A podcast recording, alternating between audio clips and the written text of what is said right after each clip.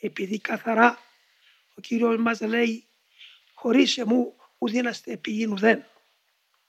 Ουδέν. Άρα λοιπόν χωρίς αυτόν δεν κάνουμε τίποτε. Γι' αυτό οτιδήποτε και αν απασχολείστε το προηγούμενο που να είναι μέσα σας είναι η Θεία Επίκλησης.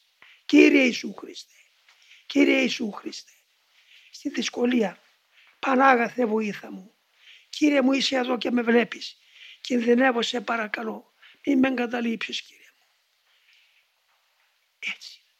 Και τότε αυτά ακριβώς η Θεία Χάρις τα αναζητά και όταν τα βρίσκει μόνη της αυτή σαν μητέρα αρχίσει την καλλιέργεια της μεταμορφώσεως μας και θα μας φορέσει την εικόνα του επουρανίου έναντι της εικόνας του θνητού που φορούμε και τα θα μέχρι τώρα.